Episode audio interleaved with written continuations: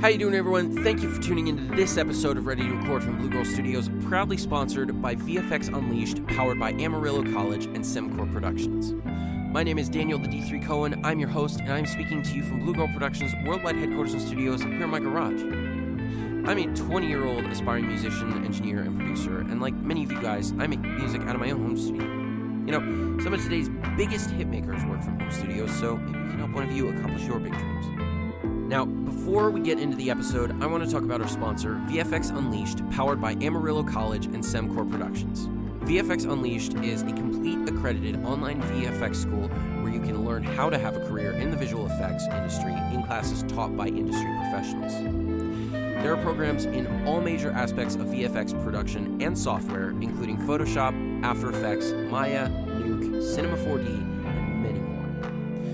Online, fully remote classes start every eight weeks, and a full VFX studio within Amarillo College's Innovation Outpost will open next year, which will have a state of the art soundstage and motion capture studio.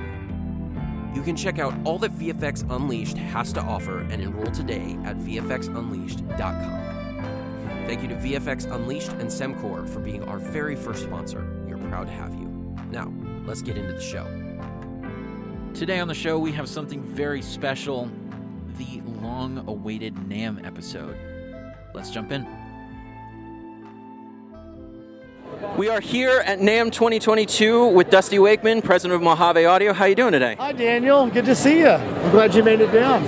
We're grateful to be here, and Yeah, thank you for your good. help getting us down. It feels really good in here. Everybody's happy and lots of energy. And, I know. yeah, I think everybody's just glad to see each other. Hey man, it feels like NAMM again. Right? Right. Speaking of which, you have a new product for NAMM 2022. The MA37. So this microphone is David Royer's modern interpretation of the classic Sony C37A, which not everybody knows that mic, but people that know that mic, it's a beloved secret weapon workhorse. Right, this is kind of the coveted thing for the cult that knows who it is. Exactly. And that was that mic was mainly a West Coast phenomenon. It came from Japan, but in in terms of the states, it was mainly a West Coast, like the Wrecking Crew era. A lot of those records, a lot of Sony C37As. So David loves that mic for the headroom, for its ability to handle sibilance. It, it's really warm. All of our other mics are more like German-based designs. They're all David's interpretation, but they're all based on that school of mic design. Sony did something different, and I, I like to tell people it's kind of halfway between those and a ribbon mic. It's warm and lush and great at handling sibilance or cymbal shrillness or anything like that. Plus, it'll just take a beating, ton of headroom. You could put it on a snare, toms, kick drum, guitar amps, and people are loving it. So we're yeah, we're having a blast with this mic. Well, I know certainly a lot of the records that I can think of from that LA Wrecking Crew Beach Boys era, that was all C37s that I could think of. And certainly certainly I was excited when you told me you when you were on the podcast you were telling me about this because this was in. You had one prototype Right. at an undisclosed location. Right, right. Well, we've since launched the mic and gone public, and uh, just having a lot of fun with it. And it's not it's fun for me because it's different than our other mics. Right. Our other mics are desert island mics.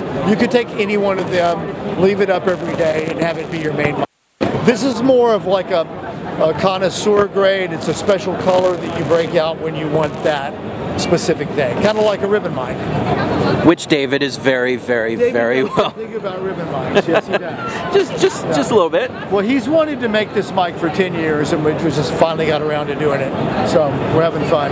Now, when I think of David Royer, I don't think of him as a, a guy like us doing bass and drums and electric guitars and things. He's very uh, folk music, classical, that sort of thing. Right. He loves classical music. He loves, especially like e- Eastern European ethnic music, folk music. He used to do dance he, when he was a teenager. He was in those dance companies, the- the Eastern heard. European. Yeah. Yeah. And uh, David, in fact, I've learned so much from working with David. His thing is is live, a stereo pair, capturing a live performance. That's what turns him on. He's not into that whole like, okay, let's get the drums and now let's overdub the bass. Right, let's put 11 mics on a drum. kit. Right. He's like, let's uh, capture something with a pair of mics. So, in his, I'm, I'm sure he would probably uh, have a thing or two to say, but in your approximation, what do you think his dream would be to put this in front of? Oh man, I don't know, choir, an orchestra, a big band, any of those things. Certainly, when You'd he was to ask him that. We should ask him because I don't know. that that would definitely be certainly ahead of time. He was talking about how he enjoyed the C37A on brass. right. Oh yeah, they're wonderful on brass because they smooth things out. Any harshness, you know, they're great for that. I know personally, I've been excited to hear this thing on trumpet because it is a naturally darker microphone. Yeah, it's beautiful on trumpet. Yeah. Oh, strings, violins, anything that you want to kind of, as Ross Hogarth says, detoxify. It's Right. It's a good mic for that. Beautiful. If you go on our website to the About Us tab and look at David, there's a little section, uh, I think it's called On Safari with David, and there's a bunch of his field recordings are on there of various different things from uh, like mariachi trios at Olvera Street to Indian music to Eastern music, a bunch of interesting stuff like that. You can kind of get a feel for what his passion is. Very cool. Well, Mr. Wakeman, thank you for being on. Yeah, always a pleasure to see you, Daniel, and uh, have a good show. Got a couple of rooms full of goodies here, so I'm anxious to see what you gravitate to. Definitely. I'm here with David Royer from Royer Labs Mojave Audio. We're on NAMM Day 3. How's NAMM been for you? Well, it's been pretty good, thank you. Uh, seems like, well, I've been doing NAMM for uh, more than 20 years, and uh, needless to say, it's slower than I've seen uh, in my life, but considering the circumstances, I'm not going to complain. Nor am I. This has been a really comfortable NAMM. Now, you have a new product out, the MA37, which came out just in the last couple of months. Um, and I've been dying to ask you, actually, since, since I heard about it last year when it was a prototype. What was the impetus for your interest in the MA37 design, and wh- where did your love of the C37A come from? Well, that's very simple to answer, actually. Uh, I was in my 20s when I first encountered a C-37, and uh, and it struck me as being a very sensibly designed microphone, and uh, uh, it struck me as being a, a very intriguing thing to uh, um, to borrow ideas from, because uh, let's face it, with a U-47. VF-14s are damn hard to find, and Right. and uh, 6AU6s in the uh, mid 1980s were readily available and cheap. So I I found that to be very interesting, and then with the uh, with the circuit design with the uh, C37A, with it being a cathode follower, uh, you could dispense with the output transformer if you were uh, basically using a tape recorder like a Revox G36 or an Ampex 602-2 and uh, getting rid of the output transformer would help you cut the cost tremendously. And at that time, uh, you could get the replacement capsules for an AKG C, uh, C460 uh, you could get the capsules for around $180 each. And my first tube condenser microphones were uh, uh, built using those AKG capsules and uh, a tube circuit using a sub-miniature 5840 tube in a circuit that was uh, that borrowed heavily from the C37A. And uh, that was back when I was in my 20s. So the uh, the the the C37A design has uh, very very deep roots with with me, and I had used a similar electronic circuit in the uh, Mojave MA100, which was a very successful Mojave mic, and I've used a similar circuit in the uh, the tube Royer microphones, which also have a, a pretty enviable reputation. And then uh, and then about three years ago, I had four Sony C37As turn up on my bench, and at that point, we uh, decided, hey, why not revisit the C37A? And then one thing led to another, and uh, uh, the result was the MA37. Gotcha. Now, you were building this in 2021, 2022 time in the last couple of years, and obviously there's some differences between what's available now and what was available 30, 40, 50 years ago, or even right after World War II when the C 37 was starting to be developed in the 50s. What, what electronics changes or concerns did you have when you were starting to design a recreation of the C 37 circuit? Well, uh, first of all, I decided I'd use an EF86 because they're in current production. And I've used EF86 tubes for years, and I knew that they were satisfactory for microphone use, and I knew I could adapt the Sony circuit to work with uh, an EF86.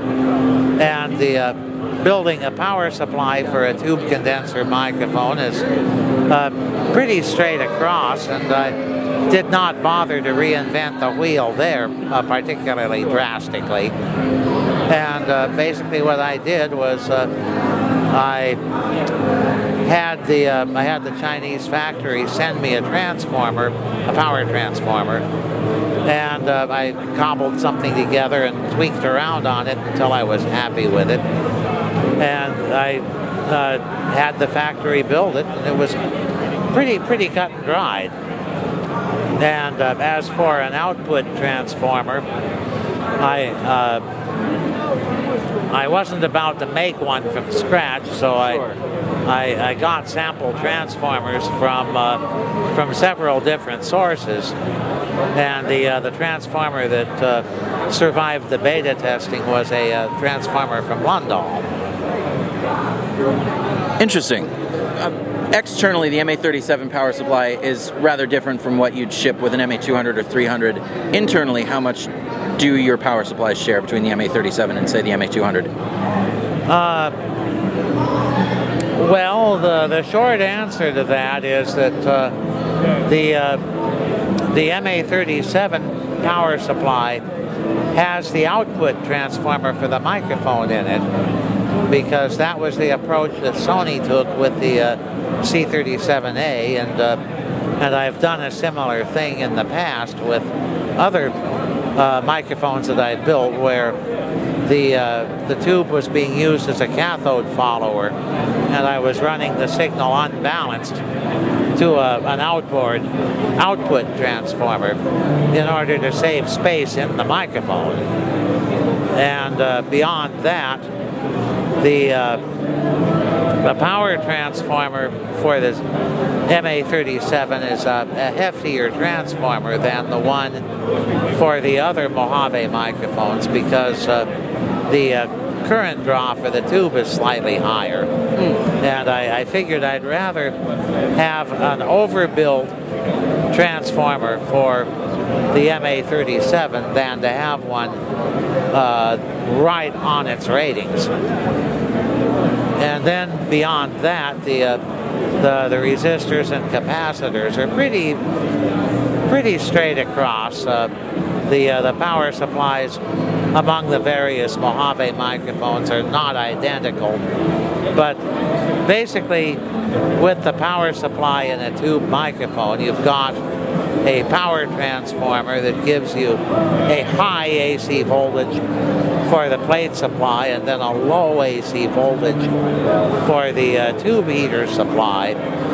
And then you rectify those AC voltages with diodes and then you uh, have resistor capacitor networks to, to smooth out the ripple.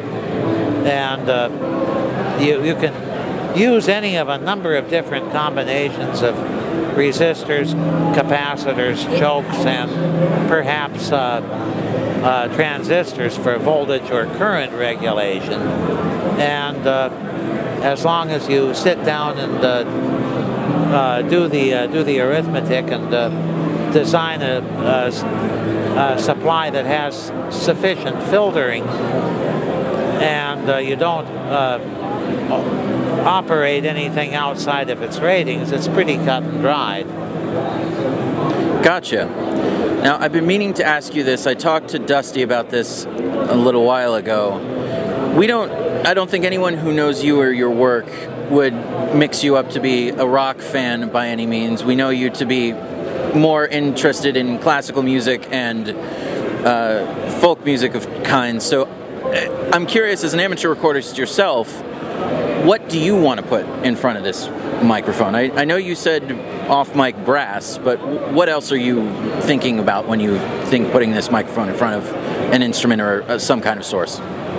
Well, I could certainly use it on a, any of a number of things. Uh, well, acoustic guitar, if, uh, if you have a somewhat bright sounding guitar, the uh, MA37 would be helpful to tame that. And it would work beautifully on uh, violins, violas, and cellos or double basses.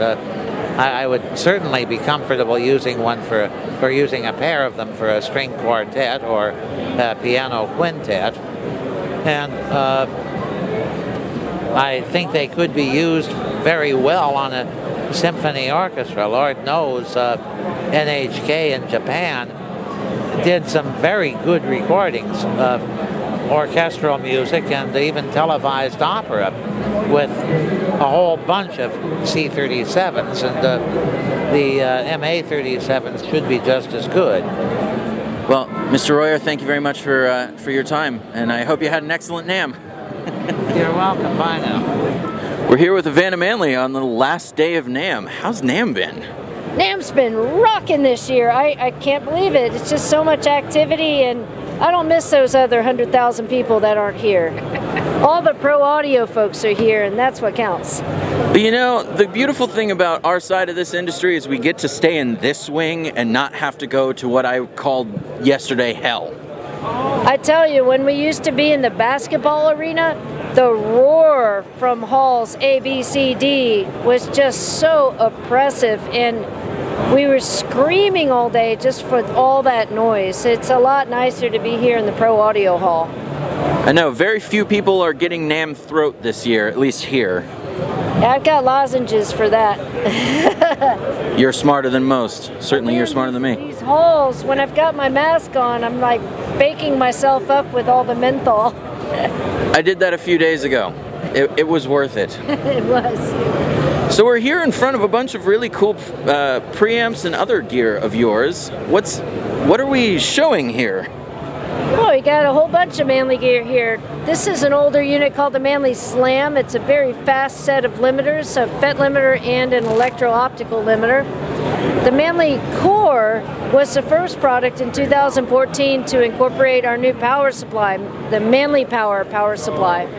And then after that, we came up with the Manley Force, which is a four-channel mic pre. Sorry, the core is like a, a VoxBox Junior. It's like a, a combo unit, you know, a mic pre, EQ, compressor, and a very fast FET limiter.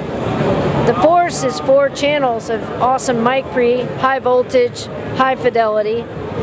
This is an older VoxBox here, and you can tell it's an older one with a linear power supply because it has the rotary power switch knob.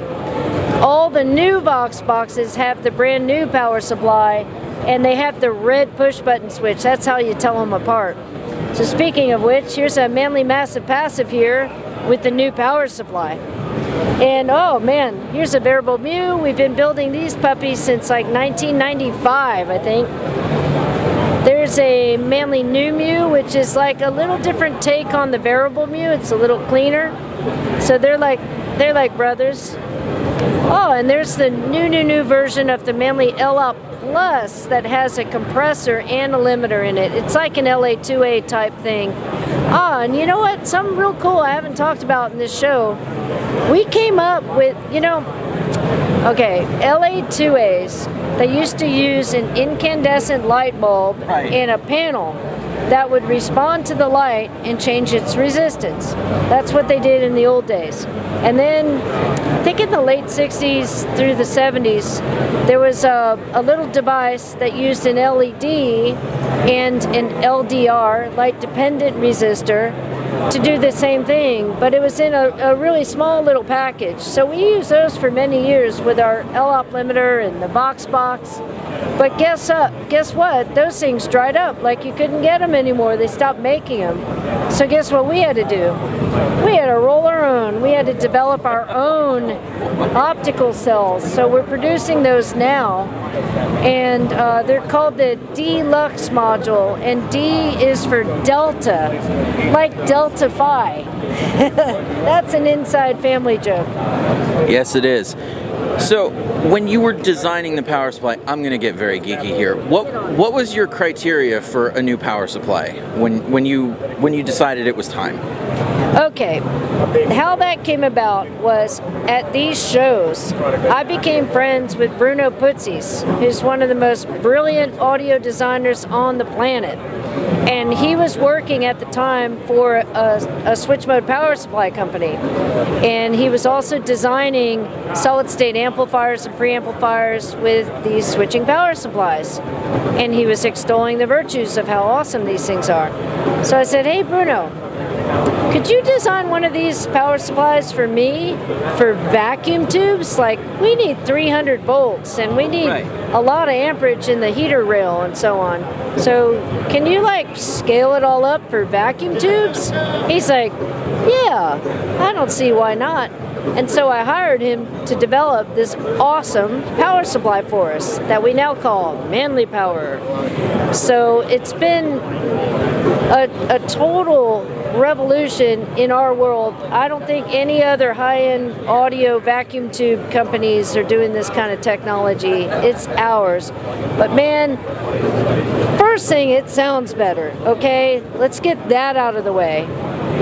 But secondly, it's very flexible. You can travel all over the world and plug it in like you would a USB charger, you know, and not worry about blowing up your your linear power supplies. So it's auto sensing on the input. And then secondly, it operates at like 125 kilohertz, something like that. And so it's well out of the audio range. So you have zero 60 hertz hum like you would with a traditional linear power supply. There's no hum in the units ever again. And and it's lighter, it's more efficient, and oh my god, I'm so grateful to have Manley Power running all our new stuff these days. I'm sure there's there's many benefits to it versus a traditional power supply as you were just talking about. The one that I'm curious about is are you putting more power to the rails and giving more headroom? Was that an uh, ability that you were able to grant?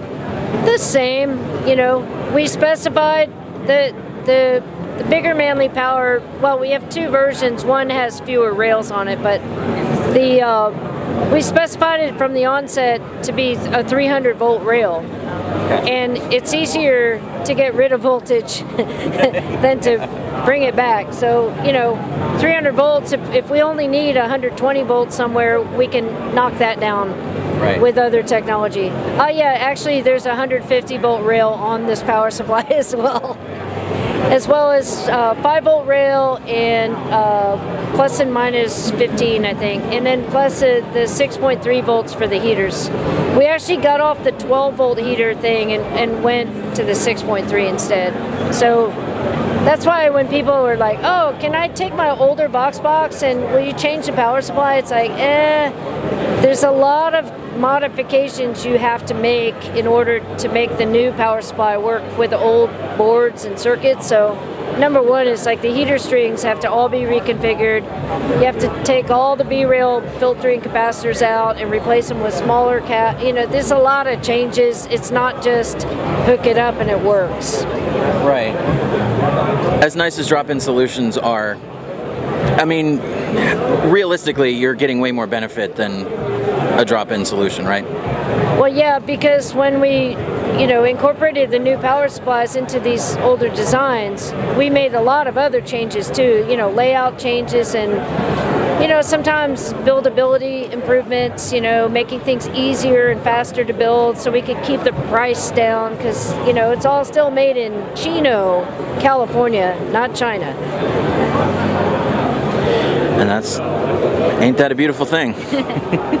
Well, I think we're what's good for America. I was I was just talking to my international sales director JB, and uh, he was going over our Chinese export sales numbers, and oh my God, Manley Labs, we're what's good for America. We export a ton of gear to China, more than we have in the past 30 years combined. Seriously.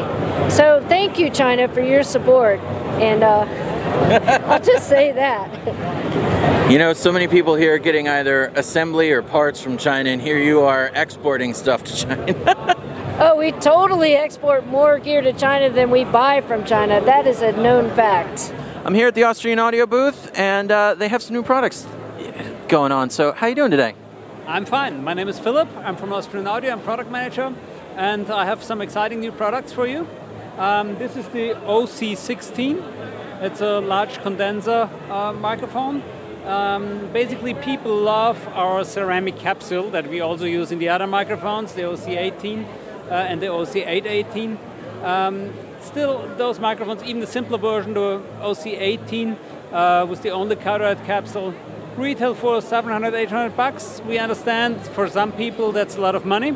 Uh, so we said, uh, why not do this Vienna-made capsule into a more simple microphone? So we have stripped down the mechanic a bit to a more simple design, uh, stripped down the electronic a bit, so you only have uh, the high pass filter with two settings. You have no pad, which is not so much of an issue because the capsule is already ro very robust against um, loud sounds.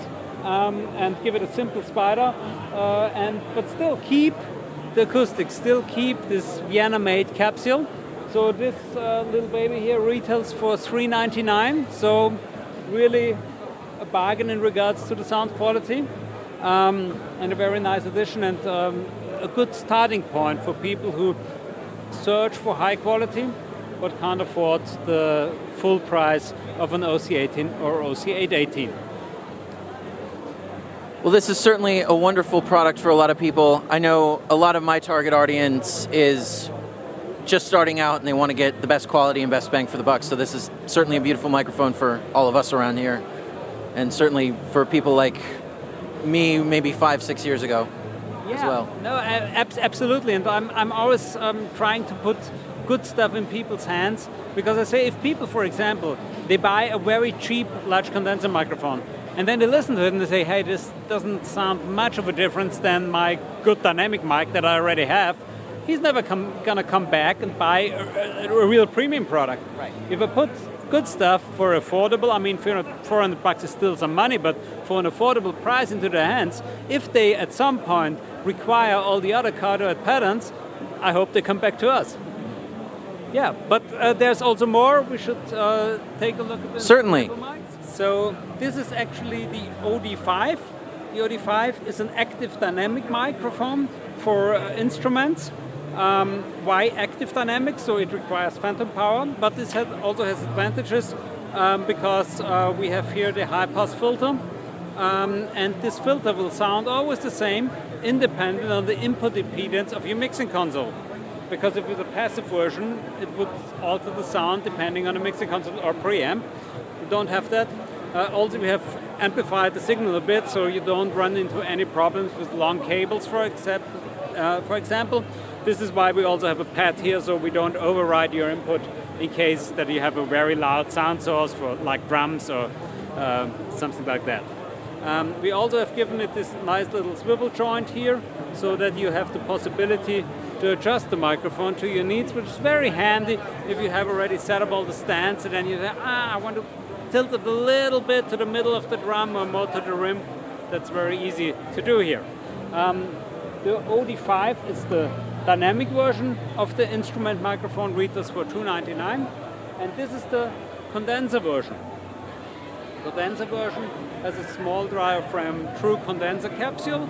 Um, actually the capsule is uh, the same that we also have on the uh, CC8 um, that's already out for some time but we still made the whole grill construction uh, a bit larger, so we have a good suspension here, and it's really robust, so this can take some hits from drumsticks, uh, etc., uh, in case they happen. Also has this nice swivel joint here uh, that rotates, um, and uh, it also has the high pass filter and a pad. The pad on the condenser is really reducing the input voltage, uh, the, the voltage on the capsule, uh, which means that the capsule is less sensitive then. Uh, that's a huge advantage because this uh, condenser mic can take up to 160 dB in sound pressure level with the pad. So that's quite something. So No kidding. should should not run into any problems at any time. No, not at all. Yeah, so we recommend this one um, basically for strings, wind instruments. Um, trumpet can be quite loud, for example, um, but uh, you can also use it on toms. Um, some people like to put it on the drum kit, so very multi-purpose. Um, we also launched um, a handheld microphone. Um, not sure if you're aware of our handheld range already, uh, because this was released uh, during the pandemic. Uh, so yeah, perfect timing, isn't it? Stage mics in a pandemic. Yeah, nevertheless, that's what it is. We have a condenser uh, microphone, the OC707, um, our condenser microphone. Um, very nice sound signature. Uh, we have this open acoustic here uh, with this hole in here, simply because it makes it a bit more difficult for the inexperienced user to cover all the back of a microphone, which ruins the cardioid pattern uh, and uh, also alters the sound a lot. So it makes it diff- more difficult to cover it all. I mean, I'm not saying it's impossible. If someone's really into it, he can do it, but it makes it more difficult. And you have a nice, transparent sound uh, with this feature. And the OD OD505 over here is the active dynamic version. Um, so again, active dynamic. Um, again with a high pass filter on the microphone, so you don't have to fiddle less with the mixing console if you set it up, and with also the other benefits that you get from the active dynamic. If you want to go for a simple product, and this is new, we just released this today. Um, that's the OD303, so that's the passive version. Uh, so you don't need um, uh, mic, uh, um, phantom power, but nevertheless, we have not compromised on the acoustic. It's the same capsule. It has the open acoustic here, um, and also, and this is very nice, we have designed a custom-made pop filter for our dynamic microphones. Uh, so this is really distributing the air. If there comes a loud pop sound, it distributes uh, and will not all go into the capsule. Makes it easier to get a good sound performance here. Yeah, these are the new products. When we were here last time at NAMM, we had two microphones and four headphones. Now we're here with 20 products. So yeah, quite something. Well, you know, I suppose that's the beauty of having a little bit of an intermission between uh, between NAMM 2020 and now. Yeah, that's right. that's right. Well, congratulations on all your product releases. Thank you very much. I'm here with Matt from Warm Audio, and we're about to talk about new gear. How you doing today, Matt? Hey, how's it going? You having a good show? I'm having a great show. How about yourself? We're having a great time. We're really, really excited. Gra- you know, glad to be back, and uh, we're psyched to see all the people using our stuff and uh, get some great feedback. Well, certainly I'm a fan of your gear as well. Now, you have some new products out, and it seems you have some good microphones out this year. So uh, let's talk about that. We sure do. Yeah, I'm super stoked on this mic. This is our WACX12, you know, modeled after a pretty famous Austrian tube condenser microphone. Uh, when we when we came out with this microphone in our R&D process, we looked at the first original 10 years of production uh, and really wanted to dial in on some of the ones that have been considered, you know, kind of the sweet ones from some engineers and artists that we worked with. We're really excited to say that we are hard, having a hard time getting them back because they sound so great.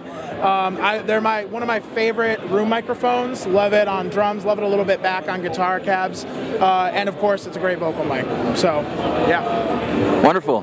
Now, when you were coming up with this idea, what what were your considerations for doing something like this? Yeah, so there's a few things to consider. We already have a 251 in our lineup, and those mics are sort of cousins, so we wanted to make sure that we capture the essence of what's different about a 12 versus a 251. Uh, it's also a nine pattern microphone, so there's some versatility in the intermediate pattern. So, and really, it's such a sonic legacy to live up to. You know, the 12 style microphone is uh, Mount Rushmore, top four. Some engineers can't live without it, uh, and we really wanted to do it justice by by you know kind of hitting that tone that's known to be like really natural, uh, the sound in the room plus maybe a little pleasant high end, and we and we're really psyched with how it sounds.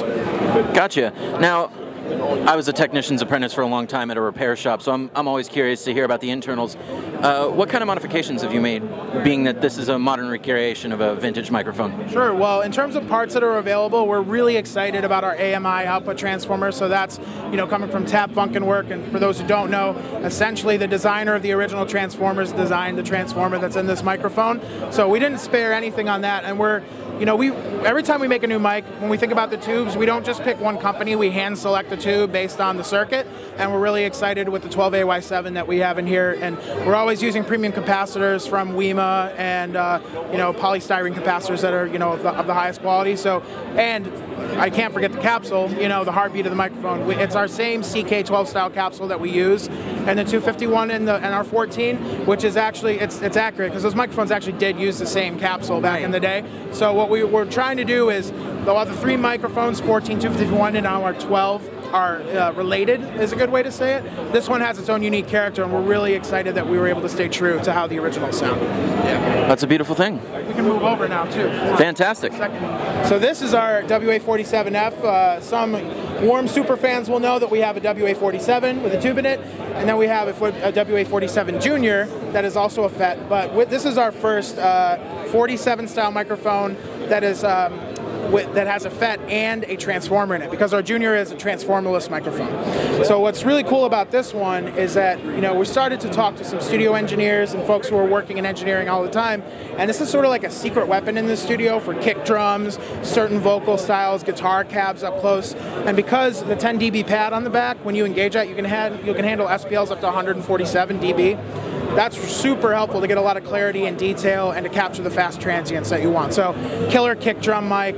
Uh, again, certain vocal styles really, really come through on this microphone, and I love pairing it with like a dynamic mic on the beater uh, to get that really huge sound. So, wasn't that the beautiful thing? It's a D12 and a FET47 is the go-to kick sound for a lot of people. Yeah, we've had a bunch of people using it on that. We've used it ourselves in our own studio, and when we heard that coming through the monitors, we're like, yes, that's the sound we're looking for. And actually, I like to tell the story in our R&D process on this mic, we had some pre-release versions come out, and you know, we didn't on our first try, we didn't nail the circuit on the first try, and we got some people come back and say, where are the low mids at? You know, and we went and tweaked it and tweaked it, and we were fortunate enough to work with some awesome engineers who had some nice old 70, 71 models that were like, you, I don't, I'm not sending it back.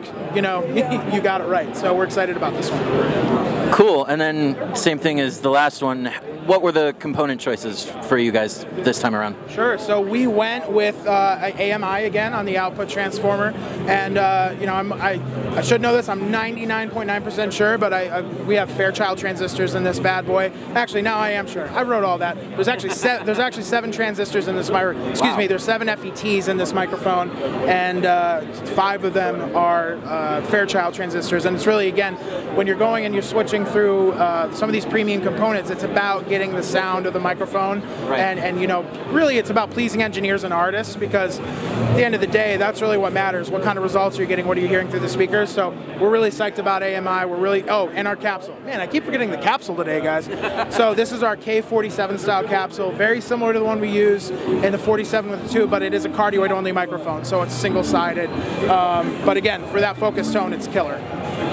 Well, you know, like we were saying, it, a 47 is one of the secret weapons of audio production everywhere. Yeah. So I, th- I, think this is uh, this is going to be a really cool microphone, and I'm excited to check it out in my own studio. Yeah, man, we're, we're really excited. Both our new mics, nothing quite like it, and uh, we're excited that we're kind of just expanding out, you know, outfitting the recording studio. So, yeah. Well, beautiful, man. I'm excited to hear these new microphones, and uh, thank you for your time. Yeah, thank you so much. Have a great show. You too. I'm here with Terry Morton and Morton Microphone Systems, and we're here to talk about the Kicktone, their release for NAMM. How you doing? Hey, I'm doing great. Appreciate you guys uh, coming out and taking a look. Well, we're having fun at NAMM 2022. So, the Kicktone, it is a dual element bass drum microphone with a few different mounting systems. Um, what what was the impetus to come up for this product? Sure. So, I'm a drummer and an engineer, right? You put the two together and this is what you get, you know. So, the idea behind the microphone was to create a solution with one mic rather than many mics. Um, when people see this, they typically look at it and go, hey, that's just another sub kick mic, right? But here's the difference. A sub kick mic will typically sit in front of the of the head, right? Um, it's it's an extension mic. It's really used in tandem with multiple microphones. Our mic doesn't do that. It's um, it's going to sit in front of the head or the hole, excuse me, um, and it has a second transducer that's designed to capture the high frequencies, and then your woofer to capture the sub. So you're really getting more of a full range sound from it. Um, and of course, the big difference is that you're getting high SPL air movement through it. So the mic, as you can see, is designed with ports to, to have that air flow through. So you're getting a much punchier sound than you would from like a sub kick or a, a sub kick style microphone. That's really the gist of what the microphone is. Right. Really, you're not getting just one thing. You're you're not doing a one trick pony. You're getting the best of everything that you can think of when it comes to a bass drum microphone. Exactly. Exactly. And you know, it's great on other sources that are high SPL and, and, and low frequencies. So a bass or you know, under say the low keys of a piano or anything like that. I could certainly see this as I as I've said to you before. Uh, I can definitely see this as a low rotor on a Leslie speaker, covering the bass frequencies of that as well. Absolutely, absolutely. It can be used in a lot of situations. Um, I think one of the um, other things about it is the mounting, the, the multiple mounting options as well. We're piggybacking on an already well-known product called the Kickport. Right. Right. So we designed a bracket that would slide on top of it. So we're creating a standless solution. Right. So I'll show you real quickly on the camera. So there you go. So you got a really easy mounting situation, right? So in a live situation, this is great because you don't want to spend a ton of time setting up a bunch of mics and having them move around and, and, things like that. So you put this, it always stays there. You're always getting the consistent hit. Well, in a lot of ways, you could really just pack up your drum in the case with the Kicktone on it. Yeah, absolutely. Let's see why not. I mean, you know, it's so it's very portable. It's very great, you know, in, in live situations. So. Well, in studio situations too. I know primarily I'm a studio guy these days, and I, I look at this and I can think, well, you know, how many times have you tripped over cables and stands that you wish weren't there, but you had to have them? And this, you've kind of eliminated the, the need for a stand or three on a bass drum. Absolutely. The other thing is, is you're not blocking your logo. right, everybody needs to see your band logo or whatever on the head. On so stage, definitely. Absolutely. Yeah. So this is pretty low profile. It's black. You know, if you got a black head, it just blends right in. So you know, we're not focused on that, right? Exactly. Well, this is a very cool product, and I'm excited to see more from Morton Microphone Systems. All right, man. Terry Morton, thank you for being on. Appreciate it. All right, have a great show. I've had a lot of fun presenting this to you, presenting my trip down to Anaheim for NAMM 2022. This has been a lot of fun to share what we got to see just a couple of short months ago. I'm sorry, technical difficulty has prevented us from releasing this for as long as it has been. But now we are back up and running and we are ready to show our NAMM coverage to the world. So tune in next time for part two of our ready to record NAMM 2022 coverage. For now, this is Daniel the D3 Cohen signing off from Blue Girl Productions worldwide headquarters and studios right here in San Francisco, California. We're ready to record.